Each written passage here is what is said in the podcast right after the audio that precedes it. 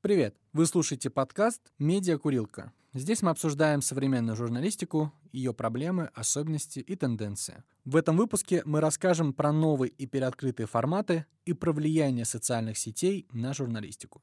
За микрофоном Саша и Катя. Настраивайте свои подкаст-приемники, и мы начинаем.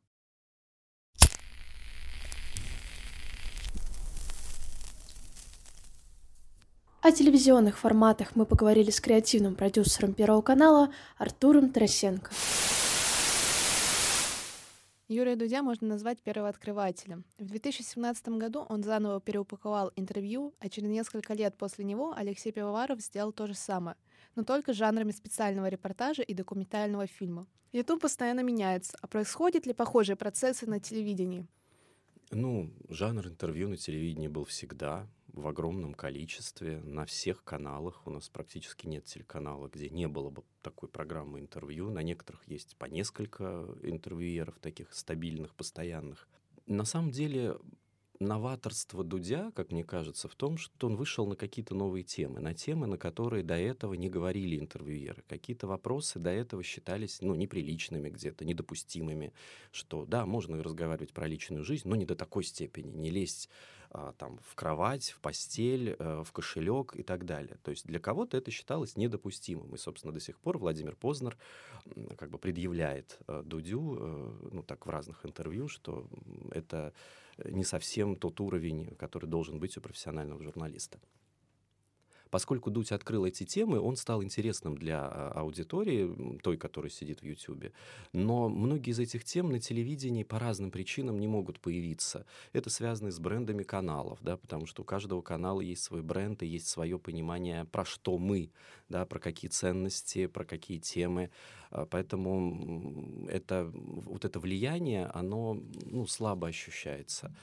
Поэтому, наверное, это некая такая отдельная, отдельная сфера, которая, отдельное месторождение, которое вот было разработано, и теперь там существует интервью, и все прекрасно.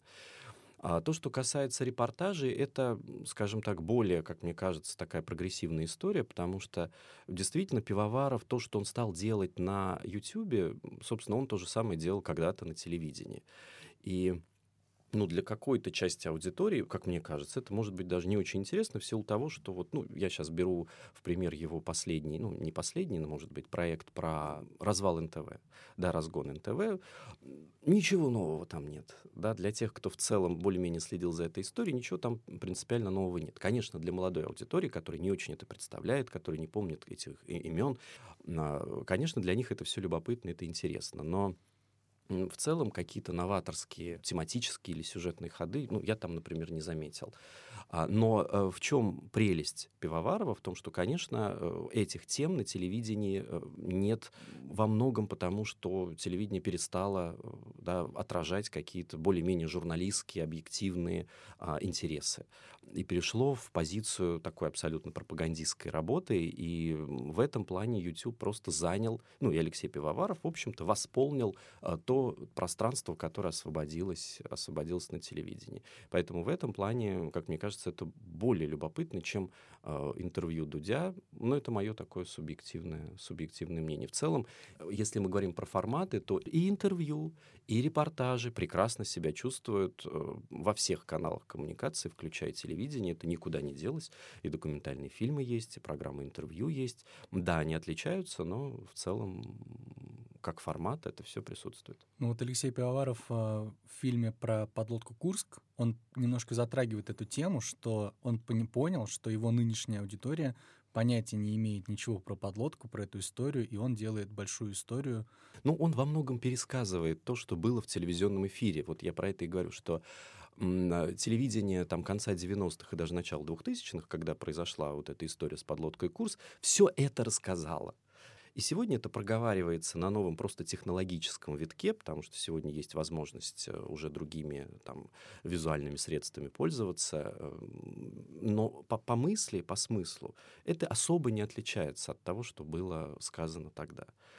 А вот как раз какие-то новые темы, какие-то новые вещи проговаривать, вот это становится интересным, потому что Понятно, что все возрастные журналисты, они так или иначе хотят вернуться туда, вот в то, что они хорошо знают, то, что они сами пережили. Да? Это и НТВ, и подлодка Курск, и убийство Листьева. Это то, с чем они сталкивались напрямую. И, конечно, наверное, интересно вот так вот рассказывать а, про то, что ты хорошо знаешь.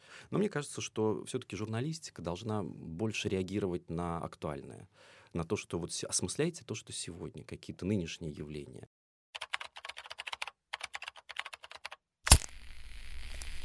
Последние несколько лет мы наблюдаем падение рейтингов у телевидения. Что можно сделать, чтобы вновь привлечь аудиторию? Мне кажется, здесь есть две такие, два вектора. Один технологический, который предполагает, что телевидение — это поток. Это привязка ко времени, ко времени выхода тех или иных событий в эфир, эфирных событий. Э, то есть вот технологическая история, а вторая история тематическая, содержательная. Мне кажется, что даже если телевидение сегодня начнет вдруг освободится и начнет говорить на те темы, на которые говорит сегодня YouTube, да, YouTube-журналистика, я не думаю, что что-то сильно изменится, потому что если нынешний потребитель, вот он хочет получить эту информацию, ну, он получит ее на YouTube. А, от того, что теперь на эти темы стали и на телеке говорить, я не думаю, что зритель побежит э, к телевизору в силу того, что технологически вот эта привязка ко времени, она для определенного сегмента зрителей не очень удобна. Понятно, что с возрастом, как мне кажется, а, аудитория, она начинает уже тяготеть туда, вот к потоку, что мне неохота сидеть и каждый там, час выбирать, что посмотреть, я хочу вот включить одну кнопку, и пусть у меня э, контент э, как бы льется потоком, сменяется, и я буду это потреблять.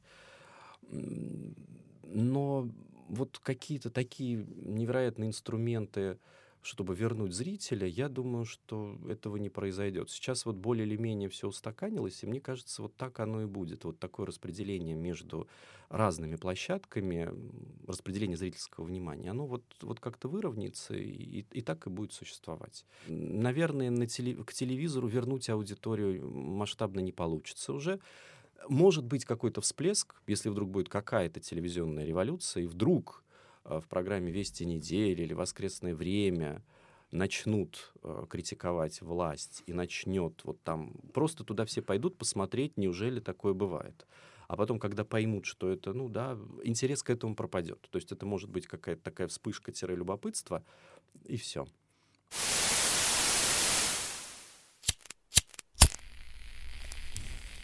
Можно сказать, что там популярность того же ТикТока как-то повлияла на выстраивание там, монтажа, на логику э, повествования программ на телевидении? Э, конечно, потому что у нас вообще в массовой культуре в разное время были разные, скажем так, законодатели мод, разные пространства, где образуются тренды. То есть перенимались образы, перенималась манера себя вести, Потом, конечно, это было телевидение, это 80-е, ну, если брать мир, то это 80-е, у нас это скорее 90-е. А потом постепенно телевидение потеряло вот, этот, вот, вот это первенство в области формирования трендов, это постепенно перешло а, сначала в Инстаграм, когда Инстаграм стал определять вообще стиль жизни. И вот мы как бы стали жить инстаграмно и стремиться к инстаграмной жизни. И телевизор вслед за Инстаграмом тоже побежал. Он стал вылизывать картинку. Там на пятнице, помните, появилось шоу «Утро пятницы». Это была такая фактически экранизация Инстаграма.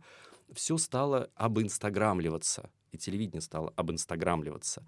А сейчас, конечно, вот этот очаг формирования трендов перешел в ТикТок, и, конечно, ТикТок оказывает влияние а, на телек в том числе. И все там какие-то визуальные решения, и какая-то юмористическая стилистика во многом, ну, на первых порах такая инфантильная. Сейчас ТикТок тоже же он меняется, он поменялся за эти четыре года очень сильно.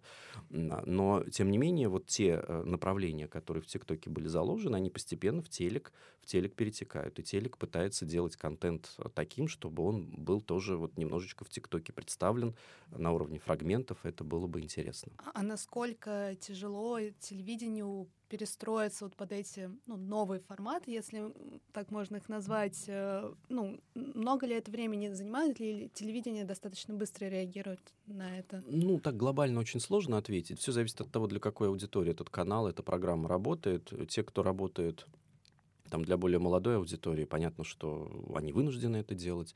Те, кто работает для аудитории постарше, им это совершенно не обязательно, потому что для более старшей аудитории ТикТока не существует. Он существует на уровне вот, что в каком-нибудь ток-шоу типа Док-Ток, да, сказать, о, в этом ТикТоке там наркотики, ну вот как обычно это бывает, да, там чему учат, берегите своих детей от ТикТока, ну и все. В целом это не то, что прям вот должно как-то сильно их э, впечатлить. Если немного вернуться чуть к Пивоварову и к тому, что на телевизоре намного больше денег, чем на Ютубе, то я вот приметил, что Алексей Пивоваров собрал целую редакцию сотрудников, репортеры, корреспонденты, продюсеры, многие из RTVI. Вот хватает ли этим э, ютубовским журналистам денег, которые они получают на проект, чтобы содержать редакцию? Или что это за деньги? Но, нет, ну, с точки зрения запуска финансовой, конечно, это всегда риски, это всегда сложно, и это требует каких-то вложений. Любой вопрос, он в монетизации заключается, и если это там, хорошие рекламодатели, и если хорошие э, менеджеры по рекламе, которые могут этих рекламодателей привлекать, э, ну, никаких проблем здесь не будет. Но, опять же, это ну, прямо скажем, то, что делает редакция, это довольно бюджетный контент. Да, он это не дешевый контент, но он довольно бюджетный. А, он не требует каких-то невероятных э, там, затрат, вложений в силу того, что это вот такая вот, э, ну, скорее больше журналистская история, которая снимается где-то на натуре, на пленере, то есть там нет никаких студийных пространств, там нет большого количества операторов, там нет ну, какого-то там, во-первых, там даже разные лица появляются в разных проектах, а это тоже удешевляет производство, потому что когда вы завязаны на одном лице, например, да, если все выпуски вел Пивоваров, у вас, соответственно, по-другому выстраивается график съемок, это гораздо все усложняет, это требует больше денег. А когда у вас разные люди и все может сниматься параллельно, это чуть-чуть э, удешевляет. Но поскольку таких примеров, как э, Пивоваров, не так много, да, мне кажется, что, наверное, сегодня все равно, ну, телевизор, он лидирует по по, возможностям доходам. заработать, скажем так, на производстве контента. Поэтому любой продакшн стремится прежде всего продать кому-то свой контент. А, это принесет деньги. А отбивать это все через рекламодателей на YouTube, это ну, я не знаю, может быть, сейчас, конечно, поменялись условия, но вот года два назад, даже когда я размышлял на эту тему, я понимал, что... И я консультировался с людьми, которые занимаются Ютубом. Я говорю, ну вот есть там, я не знаю, travel формат, ну вот такая себестоимость. Если мы будем, например, еженедельно выдавать travel формат, никто не готов вот столько платить. Это очень, очень дорого. То же самое, когда-то были разговоры про возрождение программы «Галилео», ну вот она сейчас возродилась, но вот в промежутке мне когда позвонили от а, Александра Викторовича Левина, который был генеральным продюсером еще того «Галилео», э, с некой идеей возродить э, формат «Галилео». С Александром Пуш Пушным это должно было быть.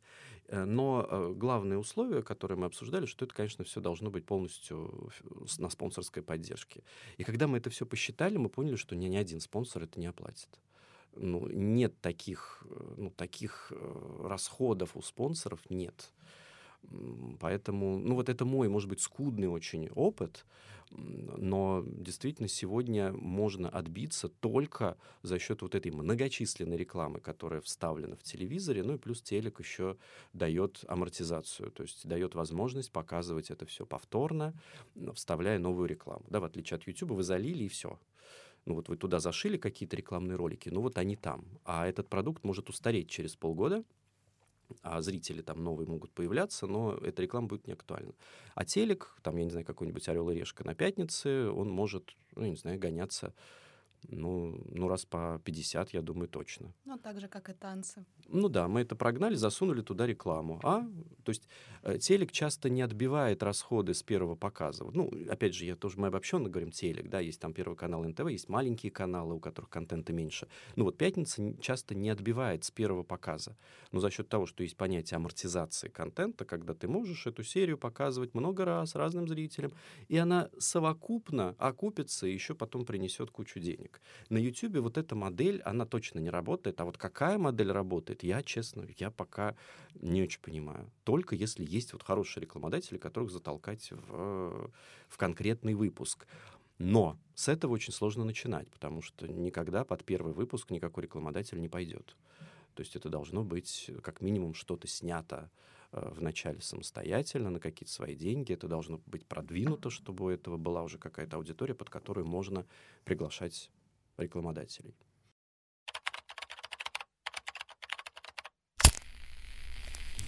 Насколько важно для журналиста, который приходит на YouTube делать свой канал, иметь заранее свою аудиторию и выстроенный личный бренд?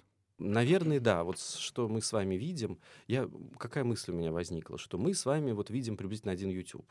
Но YouTube очень разный, чтобы вы понимали. Я, мне иногда присылают ссылки на какие-то YouTube-каналы, где есть люди, которых я вообще знать не знаю. Я не имею представления, кто это, что это. Там, ну, миллионы. Там это даже ни, ни в какие не идет, ни в какое сравнение с, э, вот с тем, о чем мы говорим. Ни с каким Дудем, ни с каким Пивоваровым. Там есть какие-то сериалы про школу, вот мне присылали, там, и, там ну, тоже по, по 5 миллионов на серии, на каждой серии. Там серии ну, небольшие но их много. А, то есть к тому, что ну, YouTube очень разный, контент очень разный. И понятно, что мы в силу наших интересов, мы видим только вот эту его часть, пивоваровскую, ютубовскую. Есть люди, которым ну, пивоваров и YouTube, пивоваров и Дудь никогда в рекомендации не вылезает, они не знают, кто это. А, да, но те, кто вот как-то с медиа связан, они знают, кто это. А, поэтому...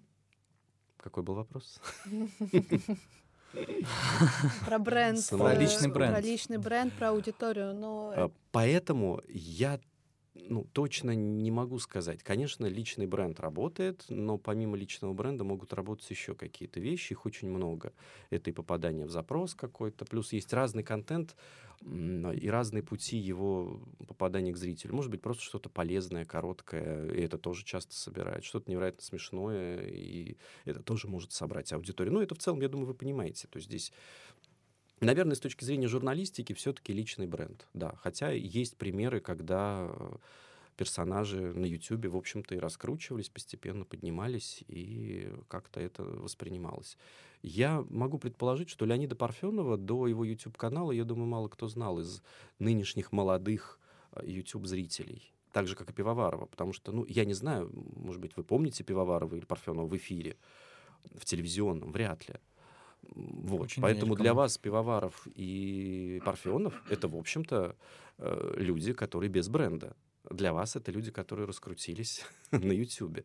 Это для нас персонажи, которые, ну, которых там я помню, я смотрел Парфенова по воскресеньям вечером. Пивоваров чуть позже уже появился, но тоже Пивоваров был кумир на него равнялись мной, вот как он ведет эфиры, хотя он тоже был такой немножко в парфеновской стилистике, но мы его, конечно, его знаем и помним по НТВ прежде всего. В меньшей степени уже по RTVI, когда вот эта вот история была у него с RTVI. Вот. Поэтому вот размышляя над ответом, можно сказать, что, наверное, не всегда бренд играет. Иногда это может быть вот просто опыт, профессионализм, понимание, что такое журналистика. Телевидение по-прежнему предлагает нам, зрителям, огромное количество форматов. Каких еще форматов, на ваш взгляд, не хватает? Ну, такой вопрос интересный, потому что мне лично, мне много чего не хватает. Вот э, у меня на самом деле такой немножко контентный кризис. Э, мне мало что прям вот так вот хочется посмотреть. Прям бегу-бегу, новая серия. Нет. Наверное, мне не хватает, вот в сравнении, например, с западными, с европейскими странами, мне не хватает квизов телевизионных. Вот почему-то у нас в стране квизы идут очень плохо. Хотя, может быть, сейчас уже идут хорошо. А, просто никто не экспериментирует с ними. Во многом потому, что мое детство прошло вот в эту квизовую эпоху, когда там и слабое звено, и русская рулетка, и там народ против. Самый умный. Кто хочет стать миллионером, самый сам, умный, самый кресло, там куча этих форматов, да. вот, на которых, в общем, сформировалась некая моя потребность пойти работать в медиа, да, вот в телек. Во многом это было продиктовано вот этими игровыми форматами потому что они были таким каким-то глотком Запада. Вот на российском телевидении это были западные форматы, по западным лекалам сделанные. Это всегда было интереснее, чем вот то, что как бы сделано э, российское. Ну вот там Форт Бояр, когда показывали, тоже это была что-то другая планета. Шоу Форт Бояр, вот, вот оно телевидение, оно такое должно быть. То есть вот что-то игровое, такое соревновательное э, тоже. Сейчас этого очень мало, и квизов у нас практически нет. Хотя западные страны, европейские, они очень активно этот формат, этот, эту группу, этот тип программ обновляют, используют. И вот даже на последнем МИПе тоже очень много новых квизов было представлено, и там самые разные по, по форме, но у нас почему-то этого нет. Вот мне вот этого, наверное, не хватает. А что не хватает аудитории, это очень такой, знаете, вопрос. Надо прям подумать, так подумать, подумать. Ну, может быть, более такой вот аудитории так... глубоко не хватает новой информации? А какой новой информации? Мне кажется, как раз сейчас абсолютно информационный бум. Любую информацию можно найти. Вот нет такой информации, которую нельзя найти. Все можно найти. Поэтому чего там требовать, чтобы мне рассказали? Да даже инсайдерская информация, она вся есть. Вот почему в России так много изначально украинских проектов? Вот из лайфстайла «Орел и решка», «Мир наизнанку», из других э, примеров это «Пацанки», очень много разных других шоу. В чем это магия украинского телека? Не знаю причину. Можно предполагать, но это нужно просто принять как данность, что действительно там создается контент более экспериментальный, более прогрессивный, более интересный и более такой эмпатийный, скажем так, эмоционально вовлекающий. Поэтому очень многие такие эмоционально вовлекающие зрелища делают э, украинские команды, даже для российской. Можно, конечно, вот здесь там предполагать, что более открытые люди, открытые, в принципе, и творческие, и вот к каким-то идеям. Другая система рынка, большое разнообразие каналов, разнообразие владельцев. Каждый хочет друг перед другом чего-то показать. Это то, что у нас было во многом тоже на каком-то этапе телевидения, я вот сейчас точно не скажу, но мне кажется, да, и начало 2000-х, когда э, все-таки было много денег, и вот пытались пытались друг перед другом что-то... У нас были грандиозные шоу по уровню зрелищности. Это до сих пор э, все классика. У нас сейчас такого нет уже. И канал не может себе позволить такого количества развлекательных больших шоу сегодня. Ну вот по одному, ну максимум по два для больших каналов. Поэтому вот это вот разнообразие структур собственности, когда каналы в собственности у разных владельцев, и каждый хочет друг перед другом показать себя лучше. Вот эта конкуренция, она тоже, это, да, у нас практически конкуренции сегодня ну, не так много в целом исторически, исторически так сложилось, что очень многие большие форматы у нас всегда сначала пробовали в Украине, а потом в России. То есть и голосы, один в один. Просто так работала индустрия, когда еще вот отношения между странами были э, нормальными. Так работала индустрия. Сначала запускаем на Украине. Если это заходит той публике, значит зайдет и российской публике. И вот статус испытательного полигона в плане развлечений, зрелищ, форматов, мне кажется, за эти годы он вот как-то усилился, укоренился, и поэтому Украина более открыта к новому, в отличие от наших зрителей которые ну, ждут чего-то привычного, знакомого и привыкли к тому, что эфир обновляется крайне редко. Как пандемия повлияла на работу журналистов, в особенности лайфстайл-журналистов? Как они действовали во время карантина, когда нужно было освещать мероприятия, которые были перенесены в онлайн? Ну, очень многое в онлайне, но это не, ну, не сказать, что это стало как-то критично для журналистики. То есть в целом все эти смыслы, все эти идеи, которые хочется донести, они доносятся. Да, конечно, сократилось, сократились возможности там, присутствия вживую на каком-то событии, сократилась возможность брать интервью вживую использовать вот, ну, какой-то метод наблюдения и вот этого вот передачи атмосферы, то, что очень важно для лайфстайл-журналистики. Конечно, когда события проходят в онлайне, ни о какой атмосфере ну, говорить не приходится. Ну, там, конечно, можно создавать какую-то атмосферу в онлайне, но в целом она во многом зависит от э, качества связи и там технических возможностей того, кто это воспринимает. Да, эти ограничения, но они в целом касаются не только лайфстайл-журналистики. То же самое происходит и в политике, и разные политические, экономические там форумы, ивенты. Они э, потеряли вот эту живую составляющую. Но я не думаю, что это сильно сильно как-то сказывается. Ну, наверное, для лайфстайл-журналистики, поскольку она про атмосферу во многом, про ощущение вот этой вот жизни, вот этого кайфа жизни и удовольствия от присутствия где-то, а, наверное, да, немножко, немножко это потеряло, но, честно, я как-то вот этого, э, этого не заметил. Хотя да, да, некие изменения произошли, это точно.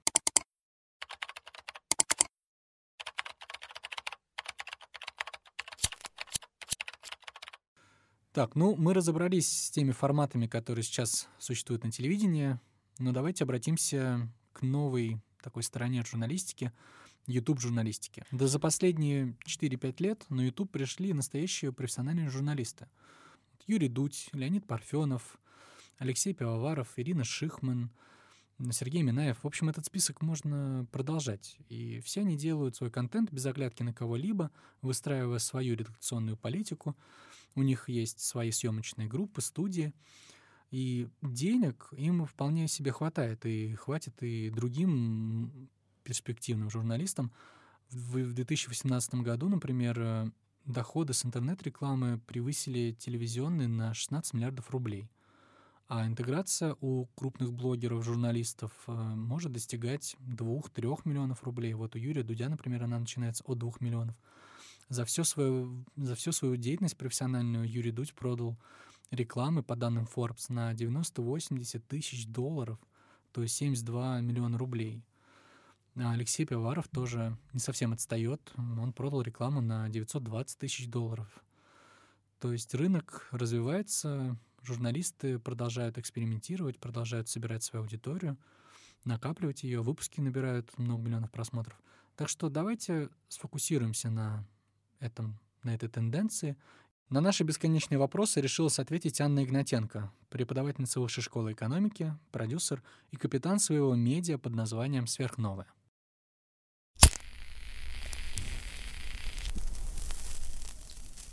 Журналисты переходят в интернет-пространство, в социальные медиа, в, социаль... в социальные сети, и теперь для них не важно быть, э, иметь какой-то официальный статус, для них не важно подчиняться какому-то закону о СМИ, они просто делают свой YouTube-канал и делают на нем, что они хотят, но все равно соблюдая какую-то журналистскую этику. Что заставляет журналистов, на ваш взгляд, переходить в YouTube на вот это вот поле, по сути, бесправовое, без всякой защиты даже? YouTube сейчас — это телевизор.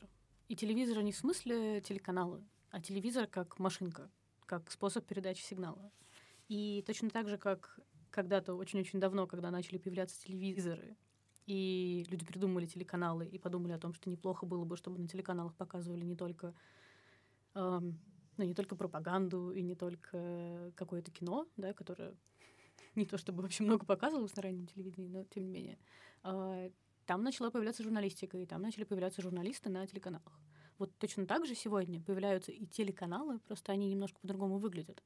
Ну, то есть продакшн-компании, которые занимаются созданием контента на Ютубе, это те же самые телеканалы или продакшн-студии. Например, Чикенкари э, вполне себе такой телеканал, просто они не занимаются журналистикой, да, они как развлекательный телеканал оперируют. Вот. Что журналистов, конечно, ничего не заставляет, кроме того, что это новое поле, в которое можно прийти. Наверное, вот эту модальность заставляет можно затрагивать в тот момент, когда мы говорим про, например, государственную цензуру э, на телеканалах и, на то, и то, что многие журналисты просто вынуждены были уйти из официального телевидения российского на русском языке в какое-то интернет-пространство. И раньше в таком случае журналисты просто уходили бы в интернет-СМИ.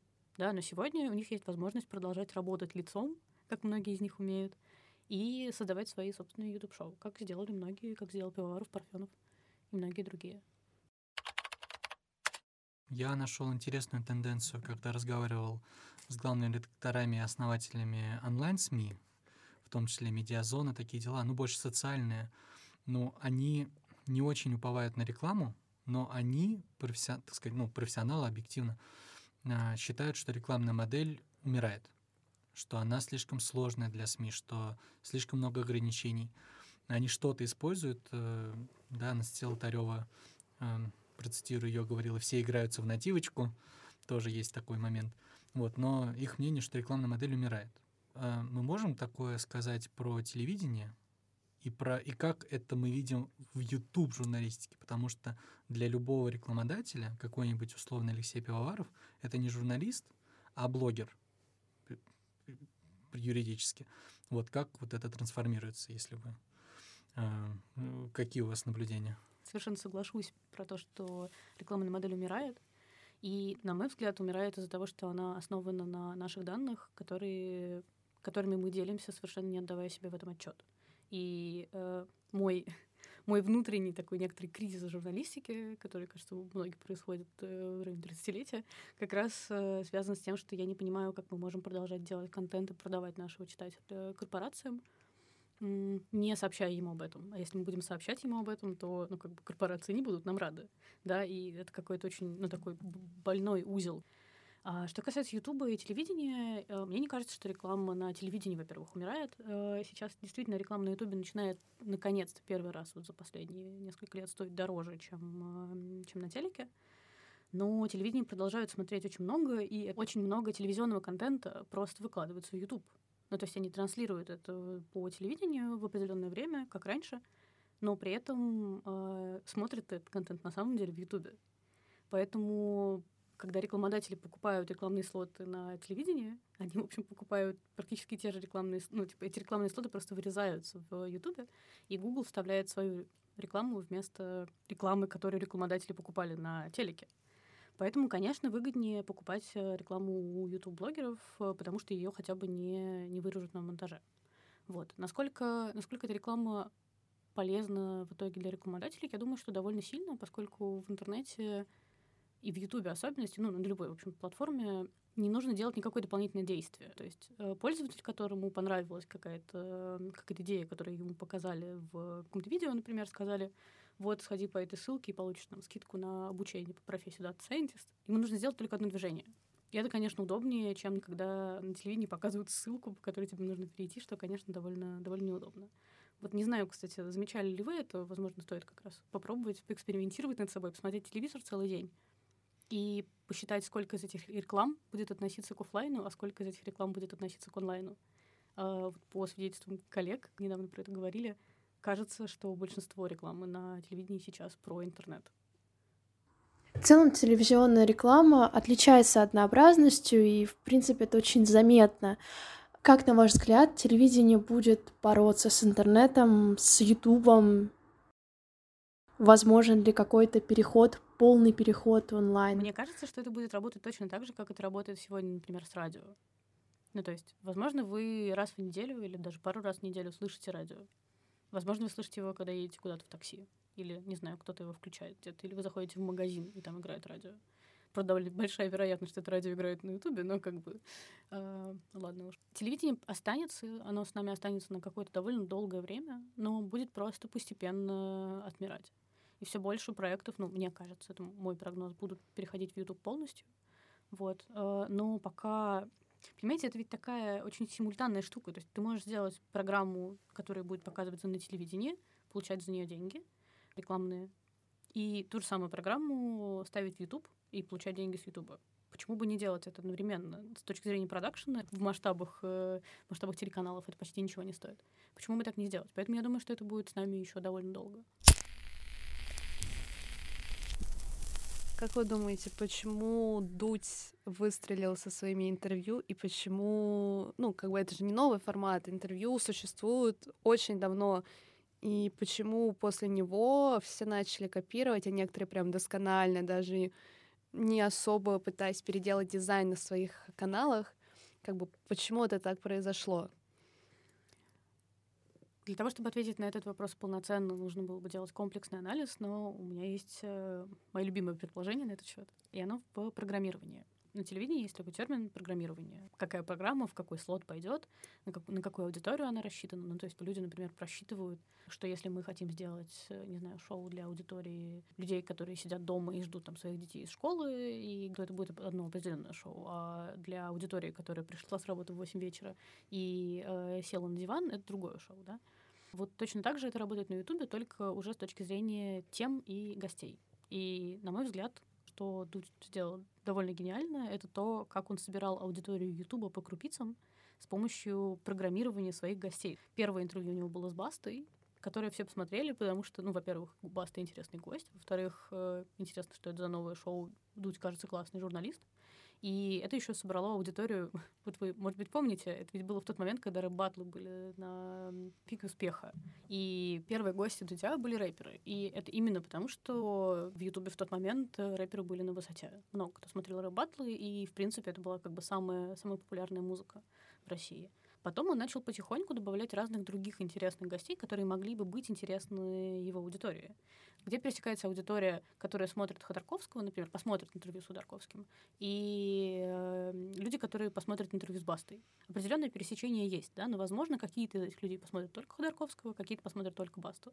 И именно вот на этом пересечении, на очень правильном структурировании программами первого, второго, третьего сезона Дудь сделал свою аудиторию. Он просто с каждым новым интервью собирал новых людей, но кажется, что в этом и проблема Дудя сегодня, ну, как я ее вижу. Может быть, она, кстати, решается как-то сейчас э, прямо в каких-нибудь кабинетах, кофейных, барах, где они придумывают, что с этим делать. Потому что кажется, что Дудь взял интервью у всех, с кем было интересно поговорить. Но вот э, он сейчас пробует себя в форматах документальных фильмов. Которые, конечно, были бы невозможны, если бы он с них начал, правда? Да. Ну, вот, типа, журналист Юрий Дудь выпускает фильм про, про кружок. Да. И что? Ну, как бы никто бы ведь не пошел смотреть, да? Но после того, как он собрал эту аудиторию, собрал этот масштаб, он уже может себе это позволить, и люди это смотрят, потому что мы ему доверяем. Да, вот касаемо э, опять Юрия Дудя, мы можем говорить, что он переупаковал интервью, как Алексей Пивоваров переупаковал контент, как он об этом неоднократно заявлял, когда посещал всякие конференции, рассказывал про редакцию. Мне кажется, что переупаковка здесь это не совсем корректно, потому что Пивоваров ведь делает в Ютубе почти то же самое, что он делал на телевидении. Он позволяет себе больше с точки зрения метафорического языка, какой-то, может быть, более развязанной стилистики, что нам нравится, да, многим из нас, по крайней Больше мере. иронии. Больше иронии, конечно же, да, потому что, ну, у него больше модальность блогера, там, нежели журналиста. Ну, хотя он называет себя журналистом на Ютубе, я с ним согласна абсолютно. В смысле, он, он журналист, просто журналисты иногда могут позволить себе говорить, э, не знаю, сатирически, да, сатирическая а, журналистика тоже имеет право существовать. А, И, наверное, вот что он имеет в виду под переупаковкой, да, он просто берет более ютубные форматы, более ютубный тайминг, убирает э, то, что из телевизионного формата ему больше не нужно, и использует это для Ютуба. Касаемо Дудя, я не помню, честно говоря, делал ли Дудь интервью, когда он был только журналистом спорца, но, наверное, делал. Я не могу сказать, что он повторяет сам себя только в видеоформате. Поэтому мне кажется, что скорее нет. Но это довольно спорный вообще, спорная формулировка про переупаковку. Вот. Но это тоже программирование, то есть мы можем отследить какие-то принципы общие для вот этих журналистов, которые... Вот Пиаваров долгое время не решался делать YouTube-канал, он советовался с разными людьми и рассказывал там на TED Talk, что его убедил Познер, в том числе, что этот контент нужен, что для этого контента есть аудитория, и Алексей Пиаваров решил попробовать. Через какое-то время это выстрелило. Мы можем отследить какие-то общие Вы имеете в виду касаемо именно интервью? Касаемо, в принципе, вот этой вот YouTube-журналистики и вот этих нескольких имен журналистов громких, которые стали громкими за последние вот э, Ну, лет пять. 3, 4, 5 лет. Ну, кажется, мы можем действительно отследить некоторые паттерны, которые связаны с э, платформой. Например, интервью — это паттерн, который работает, потому что он собирает аудиторию, как мы можем проверить на Дуде. Ну, то есть, э, если бы вы... Представим ситуацию в вакууме. А, Журналист начинает делать новостные выпуски и не берет, ну, типа, не берет никаких интервью, не делает никаких фильмов, только делает новостные выпуски. Как про него узнают люди? Ну, есть определенные инструменты, есть э, метаданные в Ютубе, хэштеги и всякое такое, есть э, заголовки, в которых, конечно, хорошо бы указывать какие-то там важные события, к которым ты апеллируешь. И, возможно, Ютуб даже типа вынесет тебя в какие-то рекомендации, если ты скажешь что-то особенно интересное. Если же ты делаешь интервью, например, в сочетании с новостями, то на твоем канале узнает больше людей, потому что люди будут, например, э, искать в Ютубе, не знаю, смотреть видео, где Руслан Белый стендапит, и в какой-то момент наткнуться на интервью Юрия Дудя, где Руслан Белый дает интервью. И это удобно, потому что аудитория Руслана Белого придет послушать Дудя, если ей понравится. И это очень важный момент, который, кажется, часто мы упускаем, да, что э, мы можем привести аудиторию к себе, но нам вообще-то надо ей еще понравиться и как бы доказать, что нас стоит, на нас стоит подписаться и смотреть. И удержать. И удержать, да, это очень важно. А, вот этот паттерн, наверное, можно, правда, отследить. То есть, ну, интервью — это в Ютубе помогающий раскручиваться элемент. Вот. Касаемо новостей и, ну, вообще, как бы, таких новостных форматов, это тоже важно понимать, что а, YouTube э, в тренды выводит, э, как я говорила на курсе, про YouTube-журналистике. А, YouTube э, считывает все метаданные пользователя, которые только пользователи ему дают. Это очень много данных. А, в частности, местоположение, время, в которое человек смотрит, э, возможно, даже знает много всякого разного, вроде, не знаю, политических взглядов, да, или а, чего угодно. Честно говоря, мы, мы ведь не знаем, что они... Семейное положение. Семейное положение, ну, как бы много чего. Возможно, даже всю нашу почту читают. Но не факт. Это не точно. А, так вот, они знают, что, например, сегодня происходит в стране. Если, например, в стране, ну, не знаю, происходят какие-то протесты, и э, вы смотрели много видео про протесты, э, то какое-то видео, в котором эти протесты, про эти протесты рассказываются, и YouTube считывает, что для вас они будут актуальны прямо сейчас, прямо сейчас, прямо сегодня, то он вам покажет их на главной странице. И, возможно, вы кликнете на это видео. И в этом смысле новости на Ютубе делать вполне себе выгодно, потому что вы довольно вероятно соберете аудиторию. Другое дело это, что вот этот механизм, он позволяет большому количеству шлака выходить на вашу главную страницу. Или, например, э, не знаю, крайне политизированным э, каким-то ведущим новостей э, популяризированным блогером появляться на вашей главной странице и, возможно, даже как-то вас склонять в ту или иную сторону. Потому что, если вы еще не видели э, фильм Netflix Social Dilemma, посмотрите. Э, он очень хорошо показывает, как это работает. Правда, отдельно иронично, что Netflix в этом фильме не говорит про Netflix и про алгоритмы Netflix, но это уже... Ну вот э, касаемо каких-то общих принципов для вот этих успешных YouTube-журналистов, у меня такая есть небольшая гипотеза, что все они довольно яркие профессионалы, яркие люди, у которых есть, может быть, была аудитория до этого, все они профессионалы с опытом на разных нескольких каналах иногда. Вот э, это же тоже, наверное, это не может быть э, основ, основным фактором их популярности, как вот эта их яркость, харизма. Яркость и харизма совершенно безусловно, да. Но мне кажется, не обязательно это выходит из э, опыта работы на телевидении.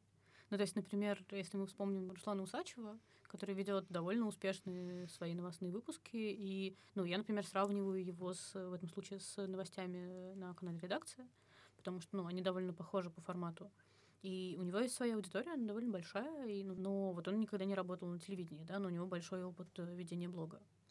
Кажется, что блогерам, правда, немножко сложнее вставать на табуретку и говорить «я знаю, как лучше», потому что, ну, про них все все знают. Мы можем пойти посмотреть, как Руслан Усачев в 2013 году выкладывал какие-нибудь смешные видео про себя. Про журналистов такого меньше. Журналисты знают, что информация остается в интернете и никуда не девается. Поэтому мы как-то стараемся делать поменьше ошибок. Конечно, про харизму э, и яркую человеческую позицию — это очень важный момент. Но это очень важно и на телевидении тоже. Ну, то есть э, на телевидении может быть ведущий новостей, который не, там, не невероятно яркий человек, да, но при этом он просто качественно отвечает за новости. Но при этом все телевизионные журналисты, которых мы хорошо знаем и узнаем, они все были очень яркими личностями.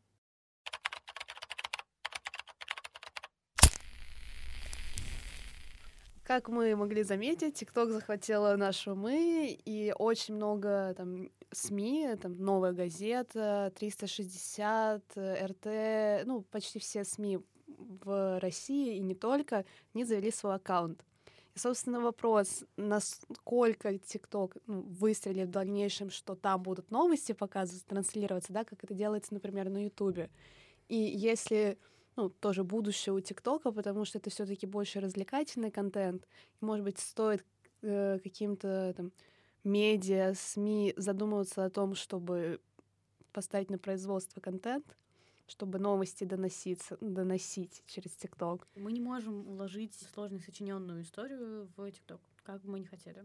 Можем уложить ее в 10 тиктоков, но кто будет смотреть 10 тиктоков подряд? Наше внимание в тиктоке крайне рассредоточено и улетит по первому же зову э, нашего телефона нового уведомления. И никто еще не отменял физическую реальность, в которой вообще-то к вам может просто подойти и вас отвлечь. Так вот, э, я думаю, что ТикТок, конечно, будет становиться... Ну, туда будут заходить все новые, новые медиапроекты, но Честно говоря, кроме как для промо использовать его, я не, не вижу как. Невероятно люблю новую газету, это моя альма-матер, но мне не нравится то, как они ведут ТикТок. Хотя классно, что они экспериментируют, в общем-то. Это на самом деле смелость, которая доступна молодым и недоступна нам. Про ТикТок на самом деле можно бесконечно много говорить, как про любую новую платформу. И ну, пока мы просто не видим каких-то реально работающих примеров. Как только они появятся, то куда больше людей будет заходить. Я очень я горжусь, на самом деле, новой газетой, которые делают там странные штуки, но при этом они делают и продолжают, и тестируют. И это очень здорово, на самом деле. Может быть, ТикТок сможет э, стать таким мостиком, который будет завлекать молодую аудиторию? Может быть, это кажется ровно то, на что ставит новая газета, и, возможно, у них даже это получается, судя по тому, что мы с вами говорим про ТикТок новой газеты. Вообще много кто говорит про ТикТок новой газеты. А, не знаю, это всегда очень сильно зависит от э, задач и от того, что мы готовы сделать, чтобы эти задачи исполнить. Ну, то есть, например, если мы новые газеты, нам нужно поднять донейшены, да, чтобы нам больше донатили люди. Тоже есть очень большая разница, нужны ли нам разовые донейшены, или мы хотим поднять в целом уровень постоянных доноров, которые присылают нам там по 100 рублей в месяц. Мы, исходя из этого, планируем некоторую стратегию. И вот в этой стратегии вполне себе есть место ТикТоку. У меня, на самом деле, я же делаю свое маленькое медиа, и я очень хочу делать ТикТок, но я не, пока не придумала, как. Ну вот касаемо Вашингтон-Пост, когда они знакомятся с редакцией, мне это наталкивает на мысль, что это такой инструмент продвижения, чуть ли не пиар-инструмент. Да. Но только в этом нет ничего, ну, типа, просто мы, мы журналисты, иногда такие слышим пиар и думаем, ой, это все какая-то ерунда. На самом деле это супер важная штука, это маркетинг, продукта, маркетинг бренда — это очень важная вещь. И, возможно, это один из немногих бесплатных способов познакомить аудиторию с какими-то маленькими медиа, у которых пока что нет денег на продвижение. Да, но как это сделать? Залетать в тренды, повторять какие-то тупые Да, но не всегда штучки. журналистика у тебя сочетается с, с трендами. С трендами. Конечно. Ну да, я согласна, тут уже зависит от того, про что медиа. Хотя, ну вот мы в новой газете в далеком 2017-2017 году э, как-то велись на некоторое количество трендов и, например, сделали видео, э, танцуя, под, когда редакция танцевала под Satisfaction. Вот, и, ну, типа, мы прям выложили его в YouTube в Facebook, довольно много человек его посмотрели, что-то 1100, наверное, или больше. Даже на двух платформах, наверное, побольше. Вот. И это было вполне себе уместно, потому что, ну, типа, мы там смешно танцевали, там смешно, смешно танцевали разные поколения людей из редакции, вот. И это было такое драйвовое, драйвовое видео со своей внутренней драматургией, что вначале, типа, номер отдается в работу, а в конце номер сдан, и все кидаются бумажками. Так что, ну, это можно делать вполне себе, но это надо действительно понимать, что это маркетинговый инструмент, а не журналистика в ТикТоке. Ну, для меня, по крайней мере.